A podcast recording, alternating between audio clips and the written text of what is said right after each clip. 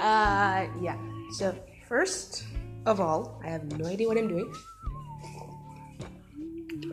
It's currently ten in the morning. I just got up, and I'm going to make myself the most unhealthy breakfast in history of history. But uh, yeah, so if this continues, hopefully, it'll just be a rant of my daily problems. And if anyone who can't understand me, just let it be known that you can't understand me. Yeah, that's pretty much it, basically. thirty-six seconds of an awkward introduction.